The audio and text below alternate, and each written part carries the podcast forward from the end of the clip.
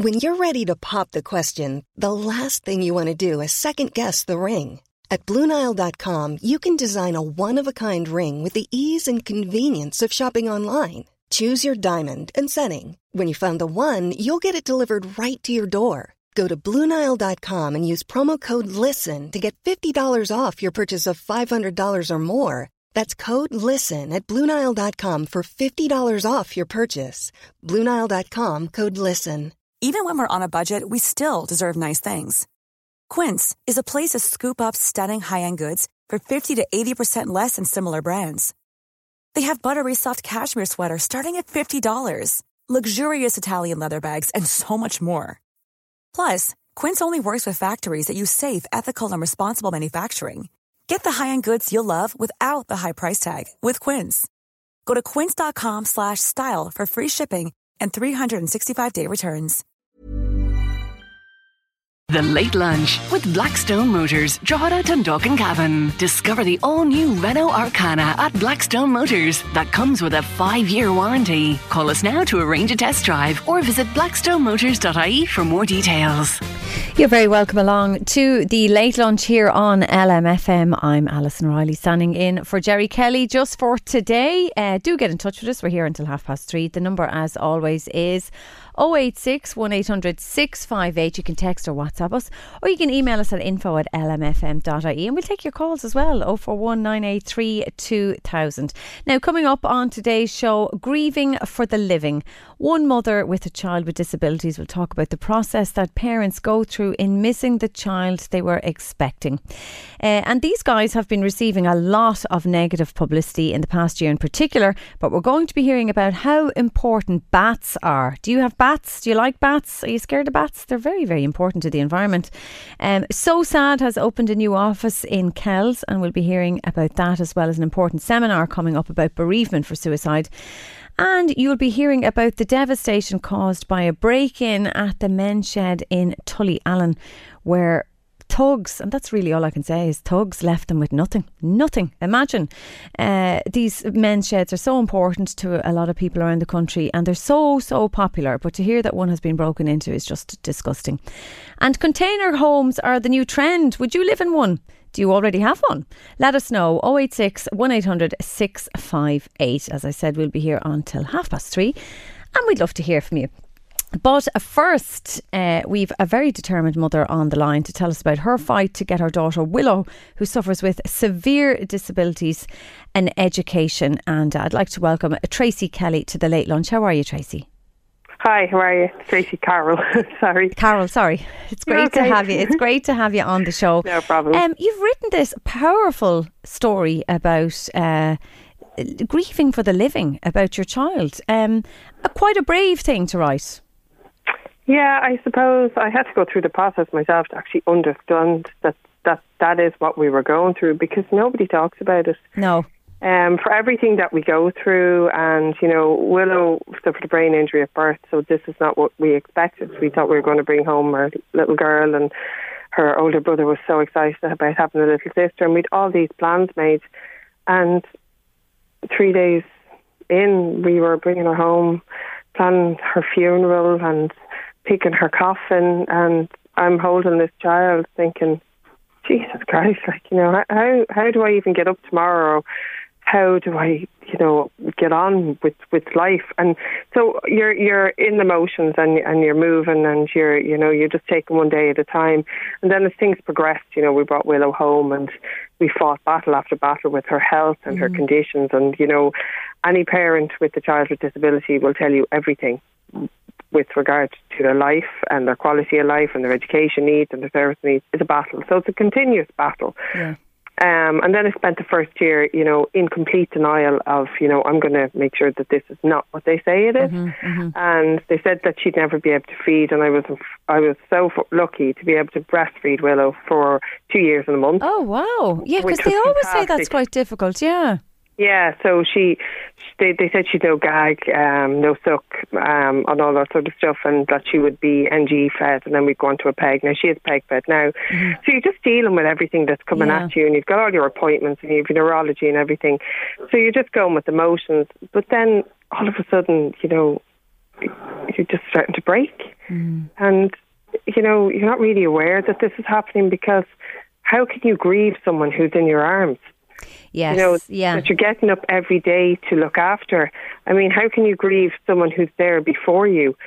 You know, it doesn't make sense and you don't understand that this is what happened because nobody is talking about it. And I suppose there's a shame around it and a sense of guilt because so many people would say to me, Aren't you so lucky you still have her? And at the time, I'm kind of looking at them going, You have no idea how I feel. Yeah. I am just so broken. I'm a shell. I, I'm, I'm just empty. I'm, I felt soulless. Like I was just not here anymore. It was just my body carrying me along. Her little brother, you know, he, he I watched him struggle. I watched my husband struggle, and all the, the while feeling so guilty that I had created all of this. That this was my fault. Now, why do you think that? Well, I mean, I carried her in my womb, and it was a birth injury. Now I know now it's not my fault, but you're you're going through the motions, and these are all the steps of grief, but they don't make sense at the time no. until you come the other side of it and you look back and you say, "Oh right, okay." You know, I remember um, John's sisters bought us tickets to the lights in the zoo, the zoo lights. Yes. And I remember going to that, and I just couldn't walk. I was just exhausted, mm. and just I just wanted to get out of there. Now, anyone that know me will, will tell you, like I'm always on the go. Mm. I could walk for miles, and they'd ring me and say, uh, "You coming home?" Or Anne Riley or Jack and Jill liaison nurse say to everyone, "Oh, Tracy, she's got ants in her pants. She can't sit still." But I just hadn't the energy. And you're so angry. Oh my God, you're consumed with anger, and everybody is just against you, and nobody wants to help you. And people say to you, Well, how are you? And you're looking at them going, Well, I know you don't really care because you're just consumed with this anger. Mm. But the whole time you still have your daughter. And, you know, as Willow got older, we started to see her personality. And then one day it just sort of all changed. And I suppose I came to that level of acceptance. And I made a decision then that, you know what? I'm going to do everything in my power to give her the life that she deserves. Yeah. Because the first thing that Willow is is a child. Mm-hmm. She's not her diagnosis, and yes, her life is different and it's diverse, and we have challenges. But she's here and she's alive. And, and she's here for a reason, Tracy. She's here for a reason. Well, I can tell you now that um, I suppose grief is like a, a dormant volcano. You've got traumas through your life, and by God, I could write a book. And they're always just there below the surface. Mm-hmm. So when you are in grief, it's like all these fissures open, and everything just comes spewing out like hot lava. So everything is hitting you, hitting you, hitting you. And that's the one thing I'll say about having Willow she's changed me, as in I am now a better person for having Willow, and I see things so differently. Yeah. You know, I see the simplicity in life and the joy in the simple things, and that life is just about living and, and being in I love. think you know, I think this is a really important topic because you know, uh, it's a kind of a world that people don't really know about unless they've experienced it. Um, just in relation to Willow, what happened at birth? Was she premature? No, well, she was just two weeks early, um, so I had a placenta abruption. Right. So instead of me losing blood, it was Willow, and then just unfortunate things happened afterwards, and things just progressed to the stage where they deemed her. Um, really, just her her injury was so severe that that she wasn't going to survive. Mm. Um, when she was two days old, they that was the first time I got to hold her. They turned off her life support. Um, and she stopped breathing, and then she started breathing again, and then she never went anywhere. What a little so, fighter! I mean, what oh, a little fighter! Well, that says a, that says an awful lot about her personality. She's quite she's determined, little woman. Yeah, and you know what? I genuinely people say God only gives you know children like this. I don't believe that, but I do believe that Willow was given to me for for another reason. Um, but as you said, this is a topic that people don't talk mm-hmm, about. Mm-hmm. And, you know, I think it's something that really needs to be spoken about. And not just for parents like me. You know, there's there's adults who are now looking after their parents um, who are suffering maybe with dementia and Alzheimer's. So they're grieving the loss of their parent as as they were, mm-hmm. and now they're caring for them. You know, so there's grief in that as well. Of course and this is something that, that's probably not understood, and it's something that really should be discussed and that people should be supported in, because it's it's very different to grieve someone who you've lost because eventually you know, you move on and that person is no longer in your life, but you can live their memories and you can talk about them and you can look at photographs. But when the person is in your life and you're grieving someone you're looking at, mm you know, how can you make sense of that? Yeah, no, that's, you know, that is very, very challenging. It's a very difficult thing. I had a, a, a very sick foster child uh, a while ago with uh, disabilities, and I do understand what you mean in terms of the challenges and the adrenaline, and you are just expected to, to do it all. And um, um, and you're afraid to say something, aren't you? You're kind of afraid to say anything because you have this child in your arms, they have to be looked after. And particularly as a foster parent, well, that's your job to mind them, you know? Yeah. But yeah. At, at, the same point, I felt, you know, it was devastating for the child, just devastating. But I always had huge hope for the child because I, I said, this child will be something because the, the yeah. serious determination of that child, you know? And Willow sounds like that too, quite robust. Well, she definitely takes after me. She's I think so. Anyway. I think so. She's going to be five on the first of December. I mean, I can't believe we're we're at this. And I, honest to God, if you met Willow, she has the most beautiful face, and I think it's actually her inner beauty yeah. that radiates out of her. She's she's innocent. She's never going to have to experience all those other yeah. challenges in life. I think you're right. I think that's a really good now. point. Yeah, and yeah. I've I have learned so much about children with disabilities now, and I've such a huge appreciation for the just the angelic creatures that they are, and how important they are, and how precious they are. Um, it's a really really important topic, and I'm really glad you came on because I do understand what you're talking about, um, because you want more for them, but you have to go through all of this acceptance of who they are and where they're at. And right now, you're battling for education education for Willow? Yes, um, well, we have started in the local Montessori, so we couldn't get our nurse support hours, so that's still ongoing. Um, so I take Willow into the Montessori, which is a mainstream Montessori, which is attached to Noah's um, school, her brother. Um, it's unbelievable how the kids just accept and adapt. yeah, they do. They do. They're open books, mm-hmm. you know, yeah. and this is where inclusion, I think, needs to begin at those formative years, mm-hmm. and that all children should be educated together because, you know, people aren't ignorant by choice. They're ignorant out of fear yeah. and lack of education. You know, you you often see older people kind of look at Willow and they don't know what to say or, or do. And I'm really open. Anyone mm-hmm. could talk to me. You mm-hmm. know, um, I'm really proud of both of my children in their own unique way. I mean, everybody knows Noah well. Like he's just so out there. He's great and he's brilliant with Willow. And you say this to my sister Willow, she has the needs. And uh, you want to see the tube in her belly? So she's peg fed. And yeah. he just really puts it to them. Yeah. He's got oh, no yeah. choice. Like, yeah. so straight up, this is her. yeah. And he doesn't see anything wrong with that, great. you know.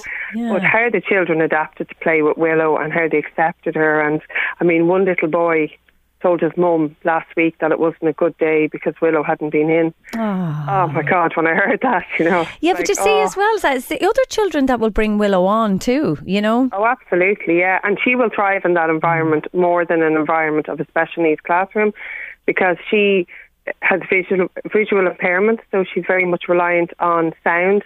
So she picks up on the energy of children and, you know, their voices and she'll recognise people, no problem. And of course, she's learned to say one thing, which is Dada. Go, great. Uh, great. Yeah, Good great. girl. Oh, yeah. that's fantastic. she was a mama, but anyway, we'll take that. no, dads always come first, don't they, with that stuff? yeah, but even the bonds that was formed over COVID with John and Willow, and mm. that's a stolen time that we really cherish. Yeah you know, I mean, we're used to that restrictive lifestyle anyway, but we had John home for a whole 10 weeks and it was the best time ever. They just created such a beautiful bond together because for me it was different. I was breastfeeding Willow and because her abilities are very limited, you know, there was no mm. play or, you know, other ways to connect at that time. So it was very hard for John, you know, trying to understand all her medications and, you know, all the complications with her cerebral palsy. Um, you know, sometimes it's, it's very hard when you're not that 24 7 carer. And again, John. But he, he wasn't long learning, says you. No, well, do you know what? the, the last year has really changed yeah. everything for, for everybody. But um, I mean, John was grieving too, and I remember looking at him one day going, I have no idea how he's feeling, and he has no idea how I'm feeling. So I cannot express anything to him to help him because I really don't know how he's feeling, if that makes sense. Because neither Yeah, of us knew you we were grieving. Yeah, You know? you have to go to go through it all together, you know. And uh, grief, uh, like there's, it just manifests itself in its own way, doesn't it? But Yeah, Tracy, you you're know. you're battling for school at the moment. So will you come back and tell us how that's going on uh, in time Yeah, and see how Willow's doing? Brilliant. Yes, we will. Brilliant. And thank you very much for your time. Oh no, thanks for your time, and it's great to hear about your lovely family. And give Willow our best, won't you? And the rest of the I will. clan as well, of course. Okay, That's, great. thanks, Thanks a million. million. That's Tracy All Carroll right, there, bye-bye. uh, talking about a very important topic there about grieving the living. Uh, she's special needs child, Willow, um, and uh, you know she's learned. She's the acceptance is there now, and life goes on, and uh, she's doing a fantastic job. Uh, we'll take a break, and we'll be back after this. Louise Walsh has got some fantastic news to let uh, all the late lunch listeners know about. We have. We actually won gold at the IMRO Awards on Friday night. The radio moment of the year. Um, Fantastic. we're still beaming, and Jerry is still missing in action. He'll be back tomorrow. He took the day off to party, did he? he did, yeah. Monday's not a good day for partying, though. Well, I don't think he stopped partying since Friday night. It's fantastic. So you got the It's great. gold. we got the gold award. Yeah, we were up against um, a very tough lineup, but You sure we were. it. You sure were. And uh, what was the story that you won for? Um, it was very. If, I presume regular listeners would have remember last November when um, a caller came on to late lunch with um, a very impassioned plea to find the lady who saved her life. This caller had um, said goodbye to her kids on a Sunday morning and driven to um, an overpass on the motorway and was going to take her life. Uh, only for this lady, this other lady, uh, Bronwyn, she was an Australian lady, and she was driving to a house that um, she was working on. She'd just bought it, herself and her husband were doing up. And she was coming down from Dublin and just driving past, and she noticed um, the lady at the bridge and kind of drove past and thought, What's happening? If I don't do anything here, I, I'll never forgive myself. So she turned the car around, round, came back, ran to the bridge, and just held the lady just in time. And I suppose if you want to have a listen, Alison, Jerry has uh, left a lovely clip that to play here. So And you just literally wrapped your arms around her and pulled her back. And uh, she, you heard her saying there in the interview on Friday that you held her tightly.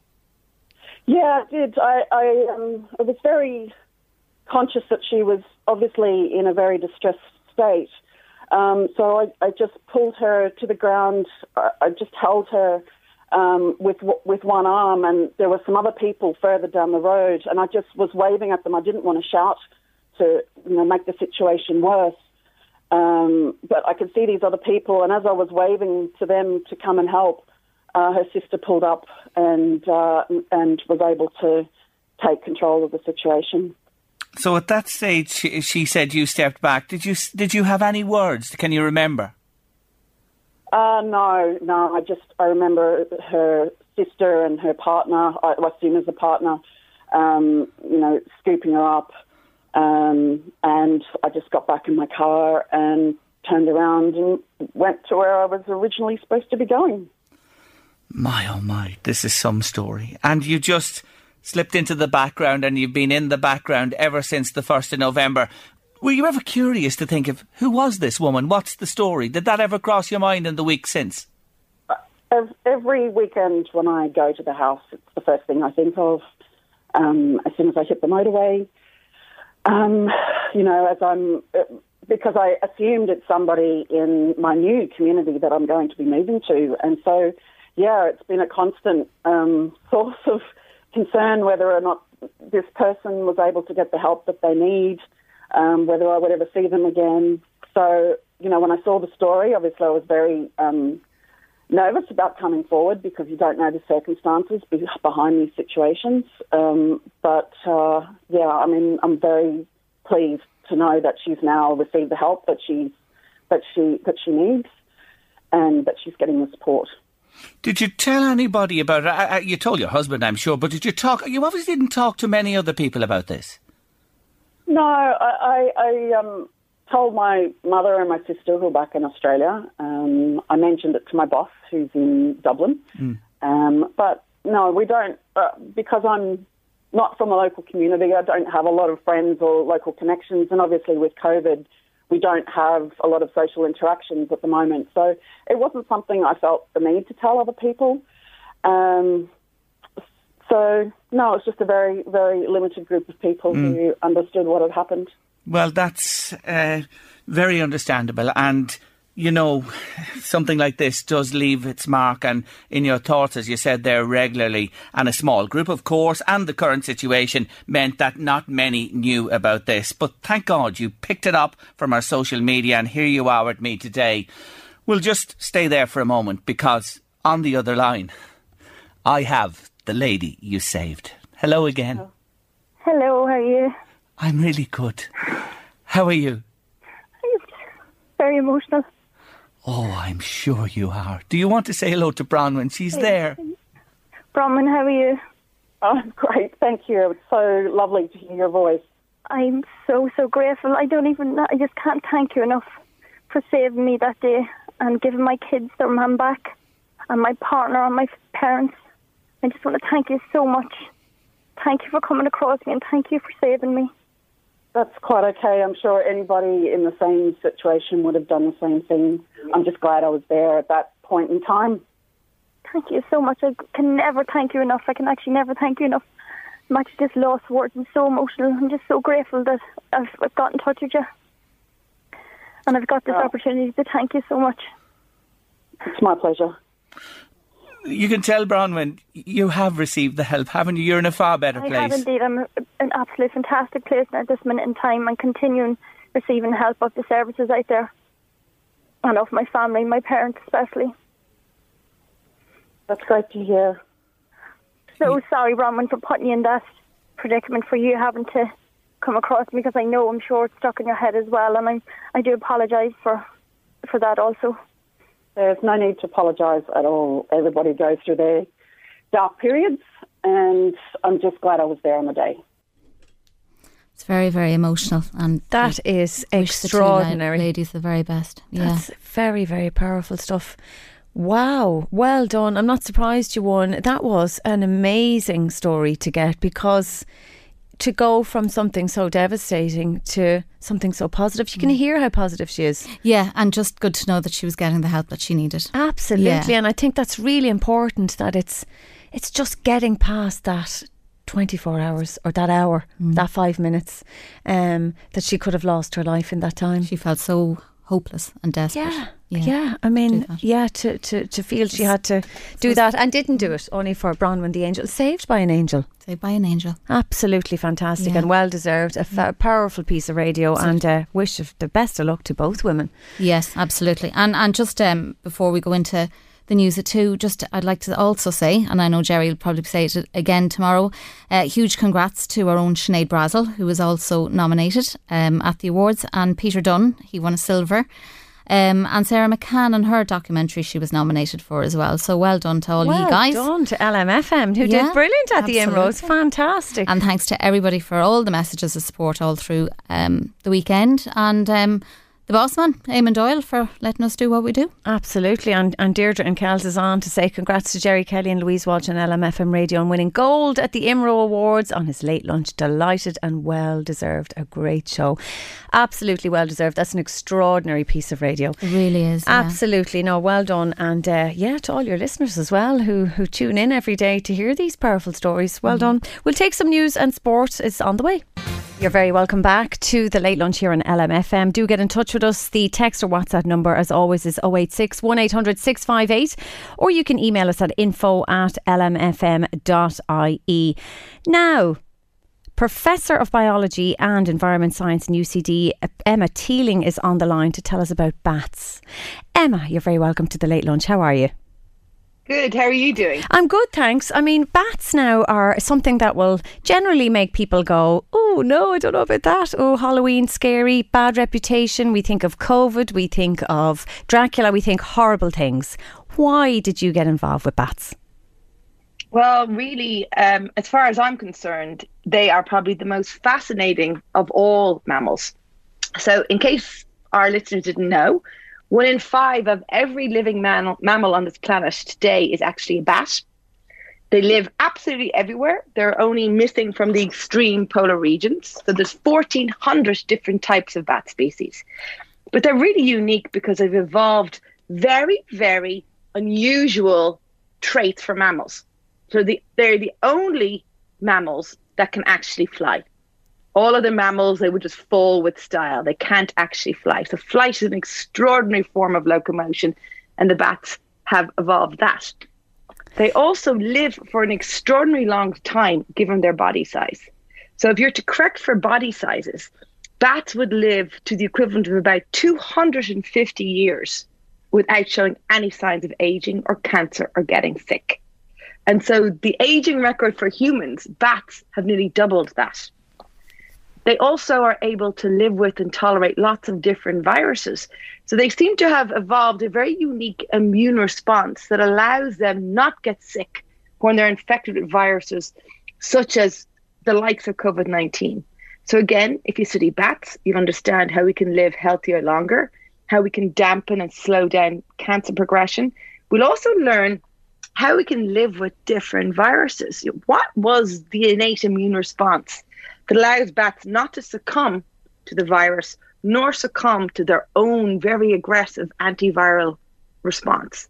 So, what's killing people, what had killed COVID 19 patients, was their own immune response, their own sepsis, their own aggressive antiviral response was the end what succumbed and many people to not doing so well. So they do all those things. Wow. They can also they also see they basically also use hearing to fly in complete darkness. So they use sound to orient. And maybe some of the most important things that we kind of overlook is that our ecosystems, our agriculture, for example, works because of bats. So they're keystone predators. So bats, what all the Irish bats here, they feed on insects and they feed on arthropods and they feed on pests of our crops. They feed on pests that would bite our wildlife livestock. They also feed on, they would uh, feed on pests that would bite us. So they basically are involved in modulating our ecosystems and allowing them function correctly. So bats are as important as bees. So if you remove them, we're going to be in a lot of trouble. You see, so this they're is just some of the reasons. Yeah, I mean, it's it's fascinating because I know before I, I met you and spoke to you that I had this terrible idea of bats.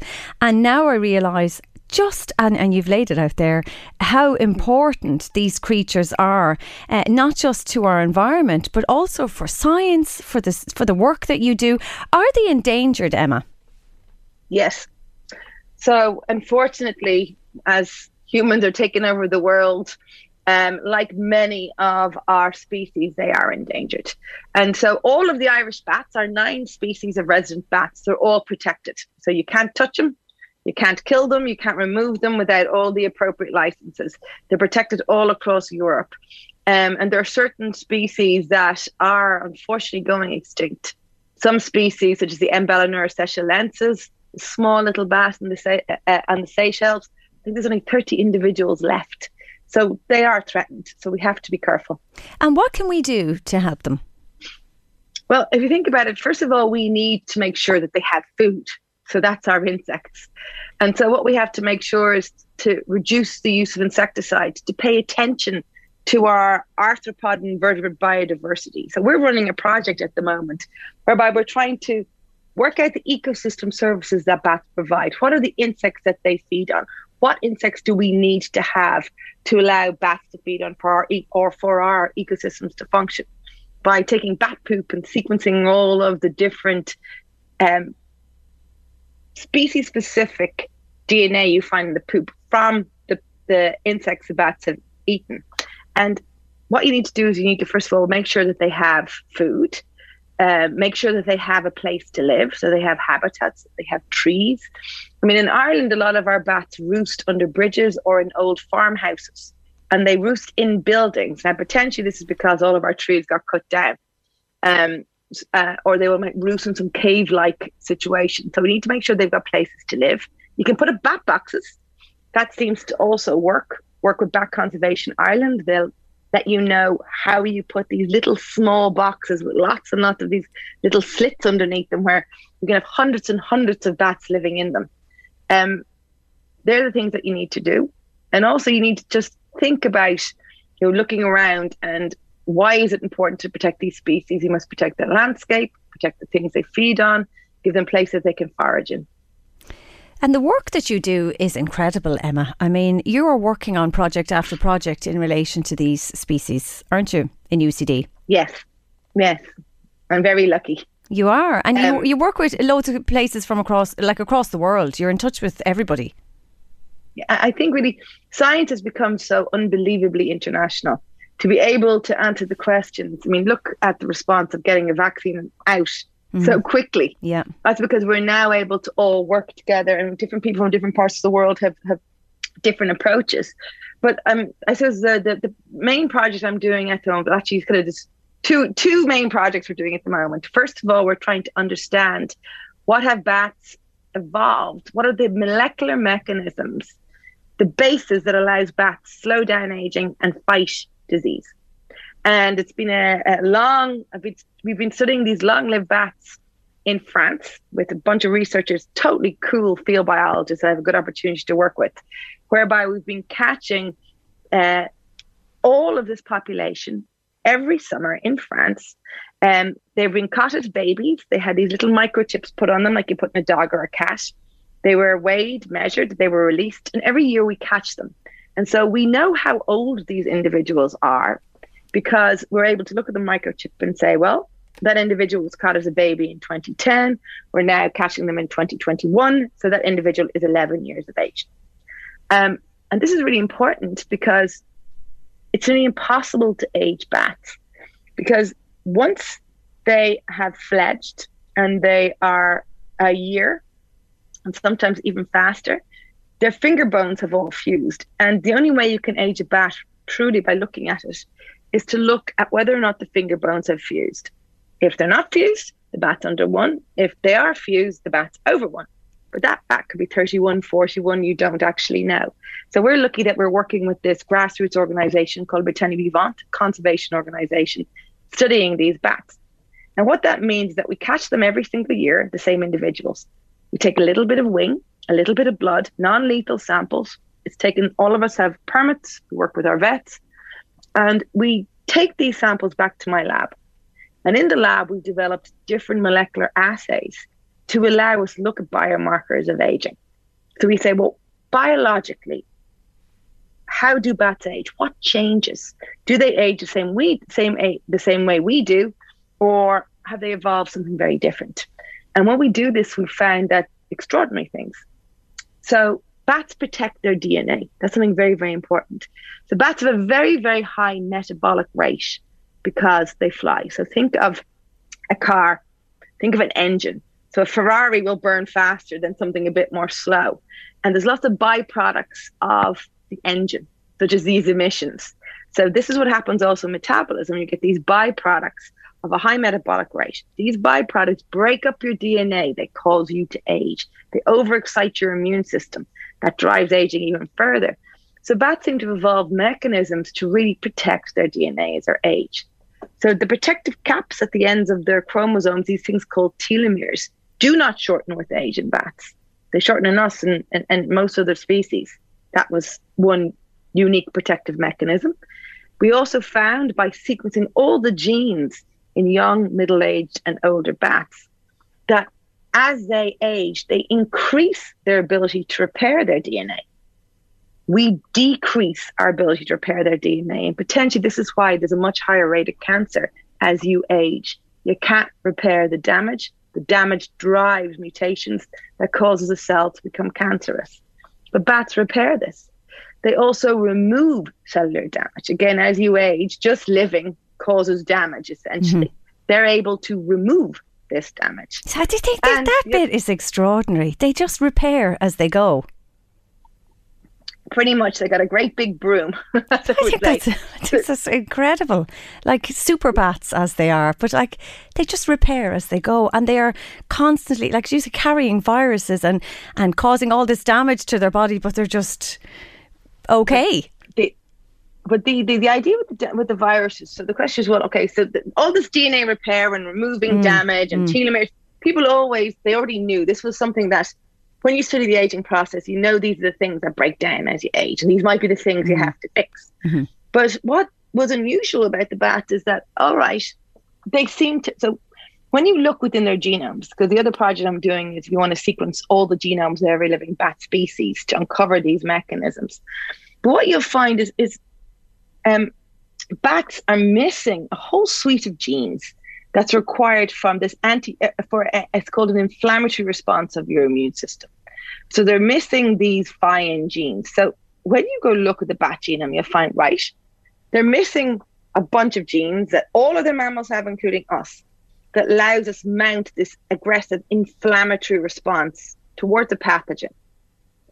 But and you're like, well, how is that possible? How how can they possibly fight a virus? Then you actually look more closely. Also, we were able to look at immune cells with Luke O'Neill actually Mm-hmm. in his lab, look at bat macrophages, and we worked out, well, okay, what bats do is they mount this really, really, really heightened aggressive antiviral response when you initially stimulate an immune response with in, in bat uh, macrophage immune cells.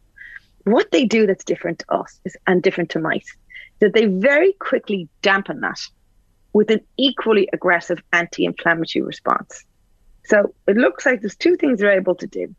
They're able to quickly neutralize a virus and then even more quickly neutralize their own immune response. And when you look within the genome, you think, well, how is that possible? If they're missing these inflammatory genes, well, they have these other genes, these antiviral genes, switched on all of the time. So they're constantly in this heightened state of, right, viruses are not going to be tolerated. But they seem to be able to dampen this with this equally aggressive anti inflammatory response. So I kind of think to sum sum up this response, they're very good at maintaining a thing called immune homeostasis. So they're able to get the balance right all of the time. So they put on the throttle really fast, or should they, they, they, they put on the antiviral response really quickly, but then mm-hmm. they very quickly throttle it. And if you think about is this any of use with COVID 19 patients, for example, just because this is the virus we're dealing with right now, um, think about all of the drugs that the companies were working with to try and, and have a b- bit more of a positive outcome. So typically they would try and dampen this this this initial anti-aggressive, uh, very aggressive antiviral response in patients, and the the idea of you put on you put the antivirals in for a while, but then you have to put in the anti-inflammatories in as well. So remdesivir or this IL six, IL ten um, adjuvant response. These are the drugs that people were using, and what they were using in Beaumont. And I was really struck by this if they wanted to try and ascertain whether or not a patient was going to be put on a ventilator, they looked at the ratio of this IL 6 to IL 10. So, IL 6 is an, a, a viral, um, an antiviral cytokine, right? An immune response. IL 10 is this anti inflammatory immune response. And if the ratio of the antiviral to anti inflammatory response was more like a bat, so you had more anti inflammatory to antiviral, this patient was probably not going to need a ventilator. If it was the other way around, they were. And this just made me realize that bats have naturally evolved this remedy, this immune response to be able to tolerate and live a pathogen. So, therefore, studying how these bats, how does their immune response develop over the course of an infection, can give us insights into how we should drug ourselves with antiviral versus anti inflammatory drugs to help us have a better outcome. Wow. And and I think this is really, really, really important because vaccines are brilliant and, and it's what you need. It's what allows you change. Ch- it, it's going to change the course of this entire pandemic. We are very lucky that we've gotten these vaccines. Wow. That's, But that's we don't know. Mm. We don't know what other viruses are out there. And so, if you can somehow modulate your immune response to deal with any other viruses by studying the bats, I think this is even a more powerful tool of how we can deal with infection. Oh, fantastic stuff, Emma. So we can read about all your projects on your website, uh, well, the UCD website, the School of Biology and Environment Science. I'm, I'm sure Yes. plenty of information there. Yeah, look them up or look up uh, Emma Teeling and Google Scholar to list all of the, the papers. Or my website, BatLab. BatLab, your website. Thank you so much for joining us, Emma. That's uh, Professor Emma Teeling from the School of Biology and Environment Science at UCD with fascinating news and information about bats and how important they are. Thanks for joining us, Emma. We'll take a break and we'll be back after this. But first, we want to talk about suicide and the impact that it has on the loved ones left behind, as well as a very important uh, seminar coming up on bereavement from suicide. And to talk to us about this, we've got Michael Keelan on the line and Marie Johnson. You're very welcome along to the late, late, the late, the late lunch show. I'm really sorry, I'm tripping over my words. I forgot my glasses today. Uh, you're very welcome along. How are you both? I'm well. Thank you, and thank you for inviting me. No problem at all. Um, I'll start with you, Marie, first. Uh, you work with SOSAD, and you've a new offices, new outreach uh, unit opening today. That's right. Actually, um, our Kells Outreach um, Centre opened today for the first time, and will be open three days a week. And it's a, such a hugely important service to have. It is, and the numbers have been growing um, across the board. So we're really out the door trying to get everybody sorted with counselling as soon as possible. So this has hopefully has opened up the service to a lot of other people, not just the people of Kells, but for areas like Oldcastle, parts of South um, Cavan and that that now will be able to avail of our services. And that badly needed those, those services. Yes, yes. Um, as, as of last Friday, you know, the Navan office here has 191 clients.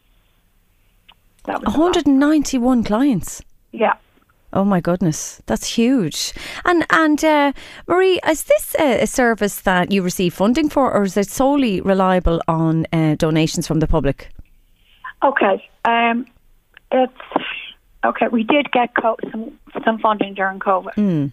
um, but normally, no, we don't get funding. Most of our income comes from the fundraising that um, the general public do, and without them, SOSAD would not be here. My goodness, and um, and it is their service, and that's really really important. And I think we have to make sure that we um, provide as good a service as we possibly can.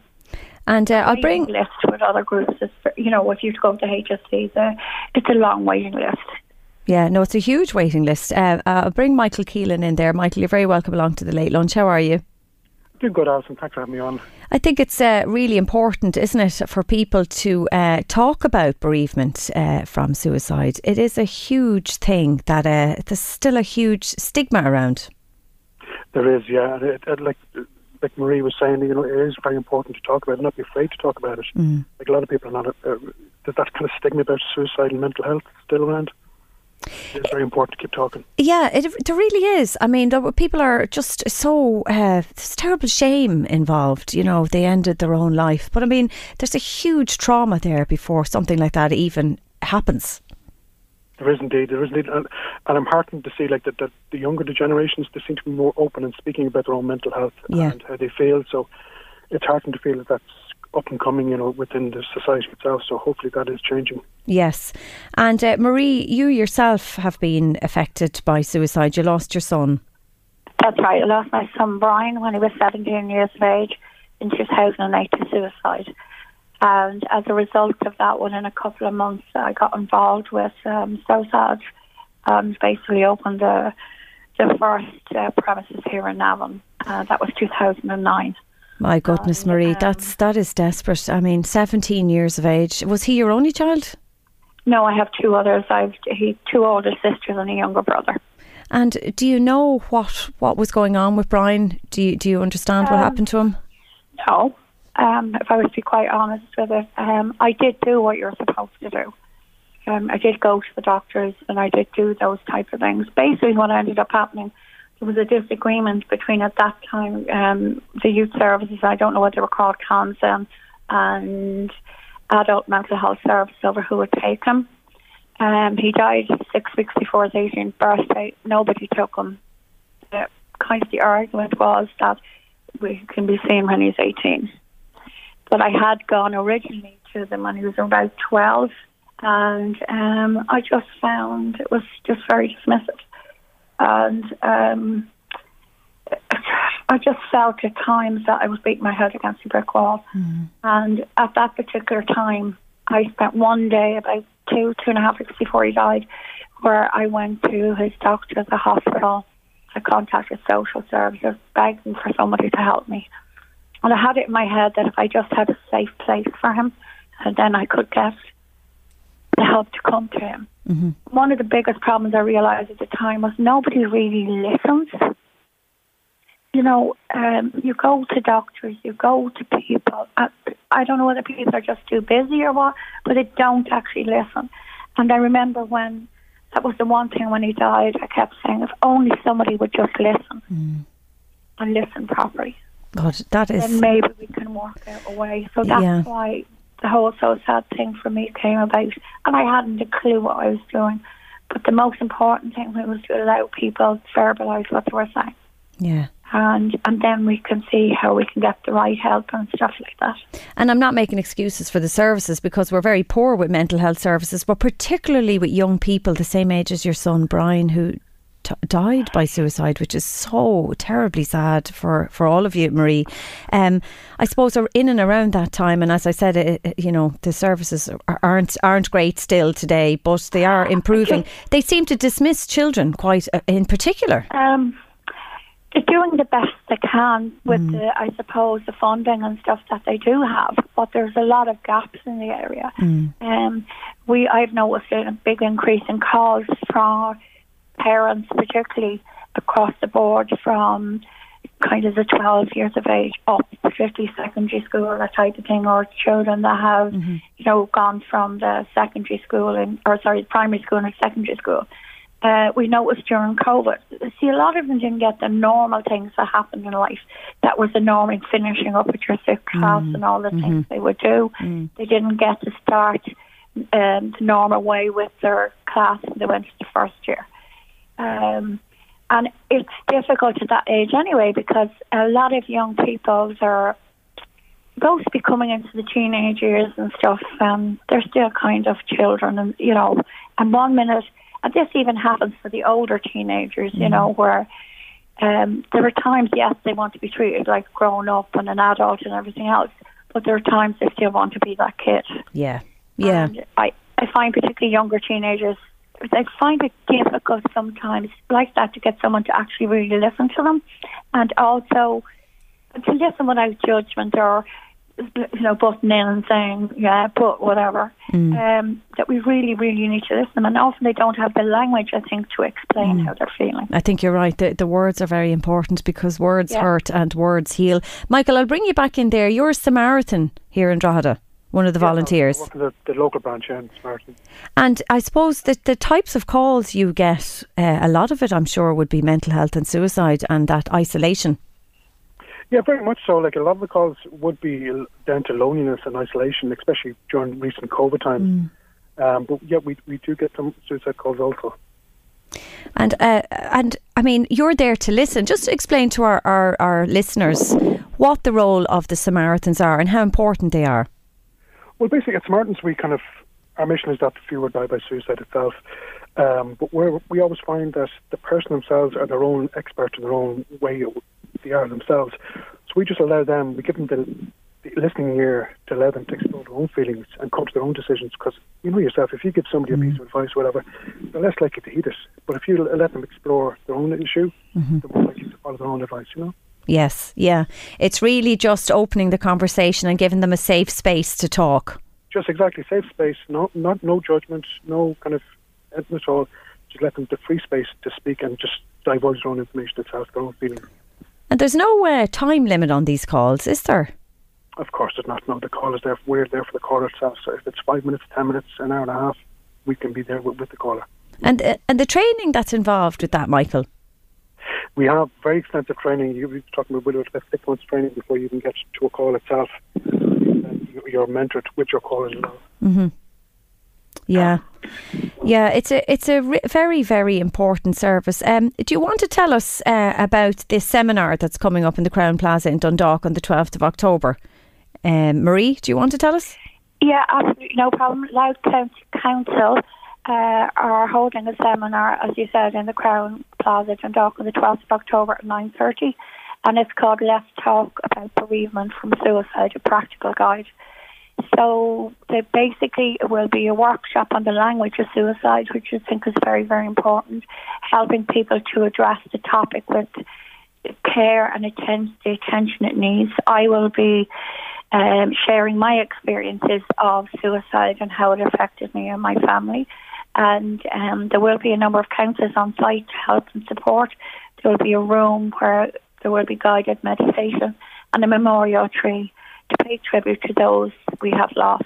Um, booking is through Eventbrite, uh, sorry, eventbrite.ie, and you can also ring the any of the suicide offices, but probably the best one will be RADA 041 980 2854.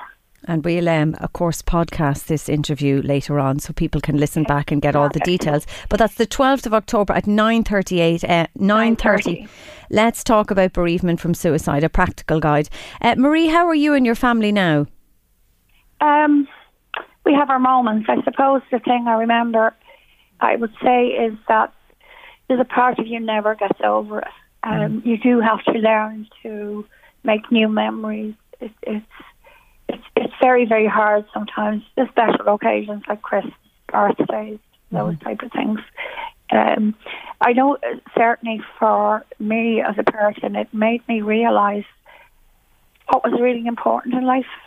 I was uh, suffered from anxiety quite badly myself before he died, and I I I could not have done what I'm doing now. Like cut- speaking on the radio or anything like that would have been out of the question for me. Yeah, yeah. I realised then that what was I scared of, and um, yeah, it, I think it changed us as people.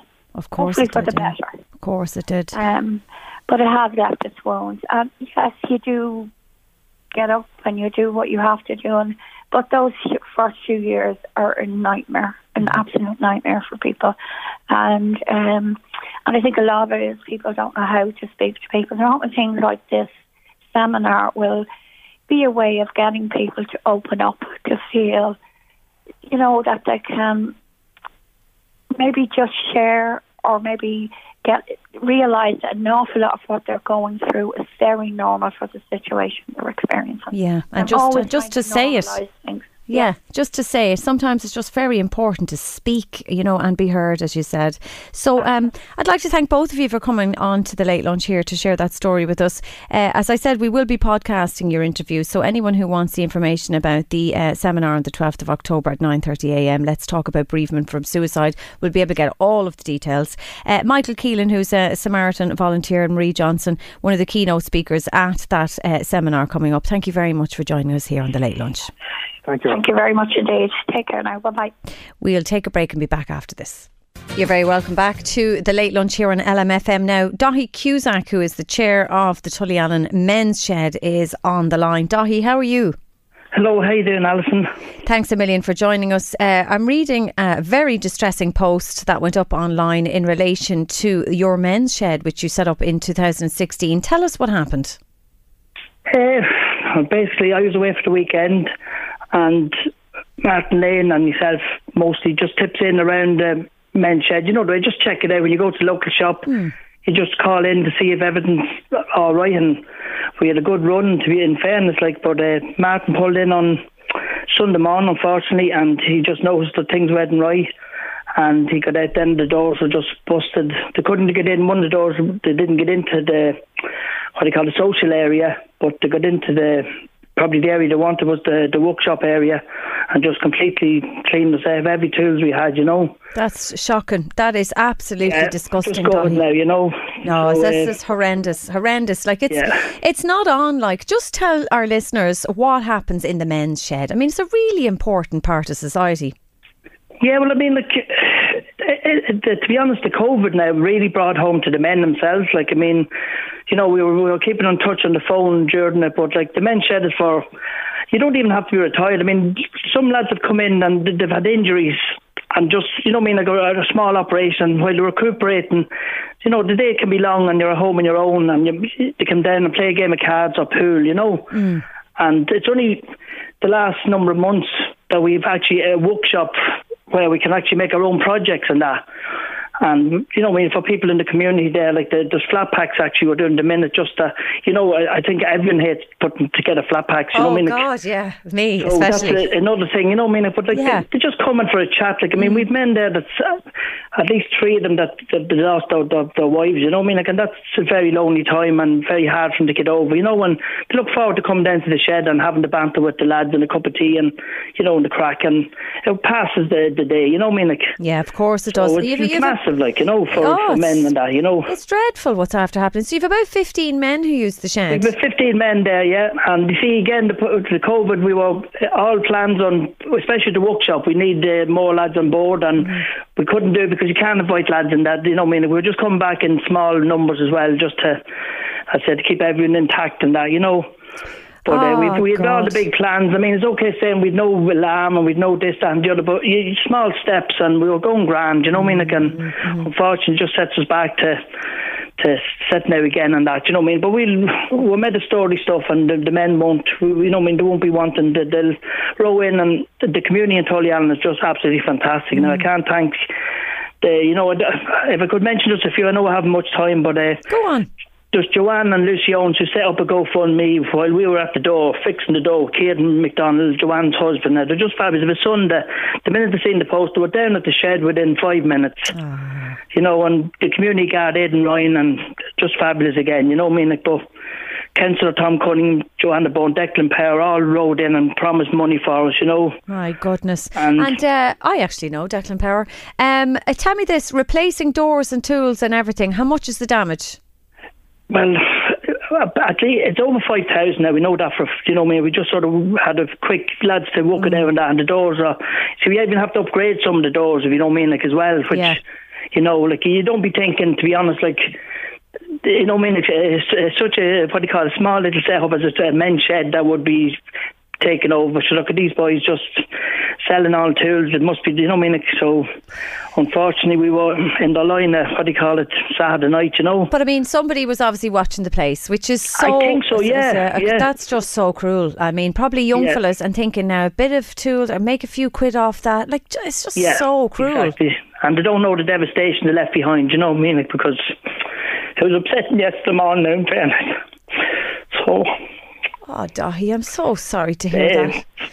Of course it it is to get phone calls from the Drogheda Men Shed now, the Cooley, Dundalk, Dingle, Blessington, Kilkenny, all them men shed are just fabulous to give us support, you know, and it's just, you know, I mean, it's- that's just keeping us going, I'll be honest with you, you know. Oh no, it's it's horrible thing to do because Yeah. uh, you know there's a men's shed actually quite close to where I live in Dublin, and I see them there every single day. Yeah, They've yeah. turned the church gardens into like the hanging gardens of Babylon. I've never seen anything like it. I mean, it's incredible the talent, but you've got a whole multitude of talent there of men coming in who all have different experiences. One good at one thing, another, but coming That's together. exactly it. Yeah. Every every man that comes in that door has something to offer the shed. They mightn't think it when they come in, but they can change people's lives by just coming in and showing someone something that they never, you know what I mean? Like, like Yeah. we all learn, you know what I mean? We man Lee one day and did, did he done a great job there on a log holder there and unbelievable. Even the, the guard, he was impressed. They couldn't believe they want one, I think, so he, he might have to make another one of them for them, you know? Yeah, and you see, you're bringing So- all that, you're bringing all that talent out, and it's it's strength in numbers. But I mean, it's also an invasion of your space where you guys Exactly. meet, and Yeah. that's that's horrible. That someone It went in horrible, and yeah. trampled all over your space. Yeah, definitely now. So we'll have to do something a bit special tomorrow. We'll have to get some nice cakes in or something just to get boost everyone tomorrow, you know? Yeah, and it's lovely. It's a lovely thought as well, you know. But uh, so tell us, there's a Go GoFundMe page. Yeah, there's a GoFundMe page up now, and what do you call it? Uh, some of the what do you call it, the Tony Coffey, their Ballygorman contracts. I'll just name a few if you don't mind. Of course. Niall Russell, uh, Cahy from Malone's and Drogheda, Jerry and Wogan's. It's unbelievable. I'm not kidding you. Like I'll thank them all on our on our page, on our Facebook page. Yeah. But just Stuart Callan. He's our main sponsor. He was he landed over there yesterday as well, and you know, I mean, the promises is unbelievable. You know. Yeah. So, you know, it's just great to have support there. Do you know what I mean? Like, it's to, to, to rebuild, it's just fabulous, you know? Yeah, and you know what? Uh, no luck will come to the thugs Oh, who did completely. this. Now, uh, there was a few things people said they hope to cut themselves with the saws, all this, and I wouldn't go that far myself. But then Of again, course. I don't know um, what words am I allowed to use on there, uh, scumbags or low life, Well, whatever. That's it is- They were the most popular ones they were called, Yeah, you know. yeah, and there it- was worse, but And go ahead and say them because uh, only low lifes do something like that. It's a place for people No. to meet and do good things. And someone came in and, and trampled all over that. But you know what? You'll come back flying. You see now that people are jumping in to give you a hand, and you'll be back stronger, better than ever. Yeah, and if I could just, I don't have time, just make a quick appeal to people to stop going to these markets and buying these tools that, that, that they're, they're not gone tools. Buy them in Wogans and Chadwicks and Dublin providers, and you know, or the Dublin providers. Sorry, and you know, what I mean, like don't be giving them because if there, if there wasn't a market up there, there wouldn't be uh, refunded place like the men's shed and people's garages and sheds. You know, what I mean, like so. Very good point. A very good point, Dahi. so- Well, look, we wish you the very best of luck. Come back and tell us how you're getting on, and uh, you'll come back bigger and better than ever. Yeah. Thanks for Thanks joining a us. Alice. No problem. Well, well done, your gold medal yourself and Jerry, just to get that in. All right. Thanks very much. I'll Bye pass bye that now. on. That's Dahi Thanks Cusack there, chair of the Tullyallen Men's Shed on uh, fighting back after being robbed. Welcome back to the late lunch here on LMFM. Now, we were talking about container homes and how they have become all the new rage. It was cabin homes, but now it's container homes. And to tell us more is Bernie Moore from GTL Container Homes, a Louth company selling two bed container homes. You're very welcome along to the late lunch. Bernie, how are you? Hi, I'm good. Thanks very much for having me. These are incredible looking, and they are a container. Tell us more. Yeah, yeah they are. So we, um, well, James is the master builder. So he's been building homes for over 40 years. Um, he's probably had an idea in his head for 30 years to actually build container homes. He's probably ahead of ahead of himself by quite a while. Yeah. Um, he built his own container home that was a two bedroom, and then with family coming back last year because of the pandemic, um, added another bedroom, and then we just started talking about. We were talked initially about going back to New Zealand. Um, you can tell I'm Irish, Mhm. Um, and just with the pandemic, we decided to stay, and we thought, what about trying the container homes here and seeing if there's an interest for it because they are quite popular in New Zealand. Yeah. And just the idea took off. We started. We thought we'd build a couple and see what happens, and and we've been rolling since April. So all good so far. And and they're very popular. Yeah, well, they're very popular. We have a lot of interest. So we've got an open home in a couple of weeks. Um, we're not taking firm orders till then, Mhm. but we we've been um, we've probably met a half a dozen customers, been out to sites. We're at a very um, good commitment stage, um, and just hoping to get the signed commitment the weekend of the um, the open home. Well, you see, I would think now because I live beside Dublin Port, so I'm thinking freezing cold. But it describe them to us, describe because they look gorgeous. Yeah, so on the outside they look like a box. They look like a container, and we like that industrial. It's had a life before. It's almost at its end of life, and it's been turned into um, like a, a warm one-bedroom apartment. So it's fully insulated. We have like 270 mil insulation in the ceilings, and then we put in plywood. So we're almost turning the original floor on its head by putting in um, marine ply and glossing it and making it look quite a standout feature. The walls are insulated. Um, it's got gas central heating, so there's really good, you know, um, radiators in all of the rooms. So stand-up radiators in the bathroom and kitchens, and then under window radiators in the other rooms. And how much? very warm. How much are all these costing now, Bernie? In and around, like where did? What's the starting price? Well, so the starting price for a one bedroom, which is a converted uh, 40 foot, is fifty nine nine fifty, and that is fully it's turnkey. So everything is included. Your bed is made, your kettle and toaster, high end crockery like Villeroy and Boch. So we're going high end one bedroom Hmm. apartment. Oh, I didn't realise now that they're turnkey. Uh, that you you kit them out. Yeah, uh, because of the size of the container, we've had to do a lot of research on the best use of space, maximizing space. So, like, we've got a sofa bed that will fit the space exactly. We've got an island in the one bedroom, you know, with high benches. So it's just everything's been measured to the nth degree. They're gorgeous. They look absolutely gorgeous and very, very homely. Um, so, can I ask you then, what's the difference between that and a cabin? Um, well, the cabins are, I suppose, they're just a different style of living. The cabins are wood on the outside. The insulation would be different. Cabin would need uh, flooring and is usually on a concrete floor, whereas the containers are they're classed as movable, so they're on screw pile foundations. They don't leave any big blot on the landscape if you wanted to move them at a later stage. Um, and, and it's just a different style of living. Oh, yeah, of course you can move them. I never thought of that. Tell me this um, planning permission. What's the story with that? Yeah, well, so for the 40 foot, they're planning exempt. They're under 30 square metres. And for the larger ones, um, I'll have to be honest and say the customers that we're looking at are in rural properties. So um, they're, they're looking at putting them in places that, you know, wouldn't be obvious to planners. So um, I suppose you have to try and trailblaze. In New Zealand, people trailblazed and put them on properties, and then the planning laws changed to suit and to, to come up to stage with the um, with the need for housing. You see, every so, county differs now with, with planning yeah. planning permission, but it is something they are clamping down on. But as you said, you can move these around, which is a yeah. real draw. Yeah, they're temporary structures, so they can be moved. So they're classed as temporary, but we're building them for long-term living conditions. So I d- I don't know. How, I don't know how many people have often said, "I don't want to move. I'd love to just be able to lift this house up and take it with me." And now you can. yeah, that's it. Brilliant stuff, Bernie. Look, they're they're gorgeous. So where can people find you?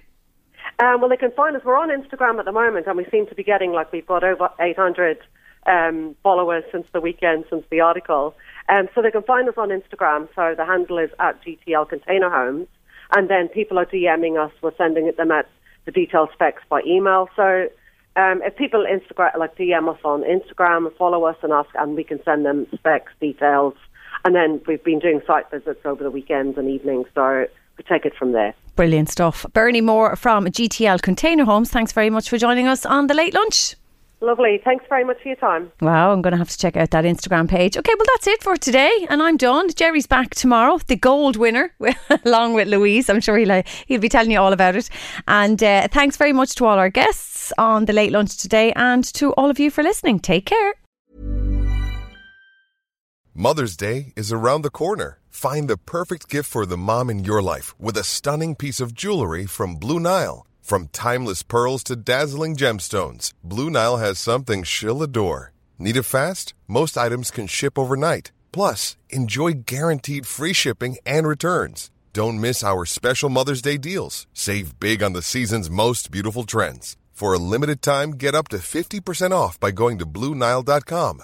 That's BlueNile.com. Planning for your next trip? Elevate your travel style with Quince. Quince has all the jet setting essentials you'll want for your next getaway, like European linen, premium luggage options, buttery soft Italian leather bags, and so much more. And it's all priced at 50 to 80% less than similar brands. Plus, Quince only works with factories that use safe and ethical manufacturing practices. Pack your bags with high-quality essentials you'll be wearing for vacations to come with Quince. Go to quince.com slash trip for free shipping and 365-day returns. When you need mealtime inspiration, it's worth shopping Kroger, where you'll find over 30,000 mouth-watering choices that excite your inner foodie. And no matter what tasty choice you make, you'll enjoy our everyday low prices, plus extra ways to save, like digital coupons worth over $600 each week. You can also save up to $1 off per gallon at the pump with fuel points. More savings and more inspiring flavors make shopping Kroger worth it every time. Kroger, fresh for everyone. Fuel restrictions apply. Normally, being a little extra might be a bit much, but not when it comes to healthcare. That's why United Healthcare's Health Protector Guard fixed indemnity insurance plans, underwritten by Golden Rule Insurance Company, supplement your primary plan so you manage out of pocket costs. Learn more at uh1.com. Planning for your next trip? Elevate your travel style with Quince. Quince has all the jet setting essentials you'll want for your next getaway, like European linen, premium luggage options, buttery soft Italian leather bags, and so much more and is all priced at 50 to 80% less than similar brands. Plus, Quince only works with factories that use safe and ethical manufacturing practices. Pack your bags with high-quality essentials you'll be wearing for vacations to come with Quince. Go to quince.com/pack for free shipping and 365-day returns.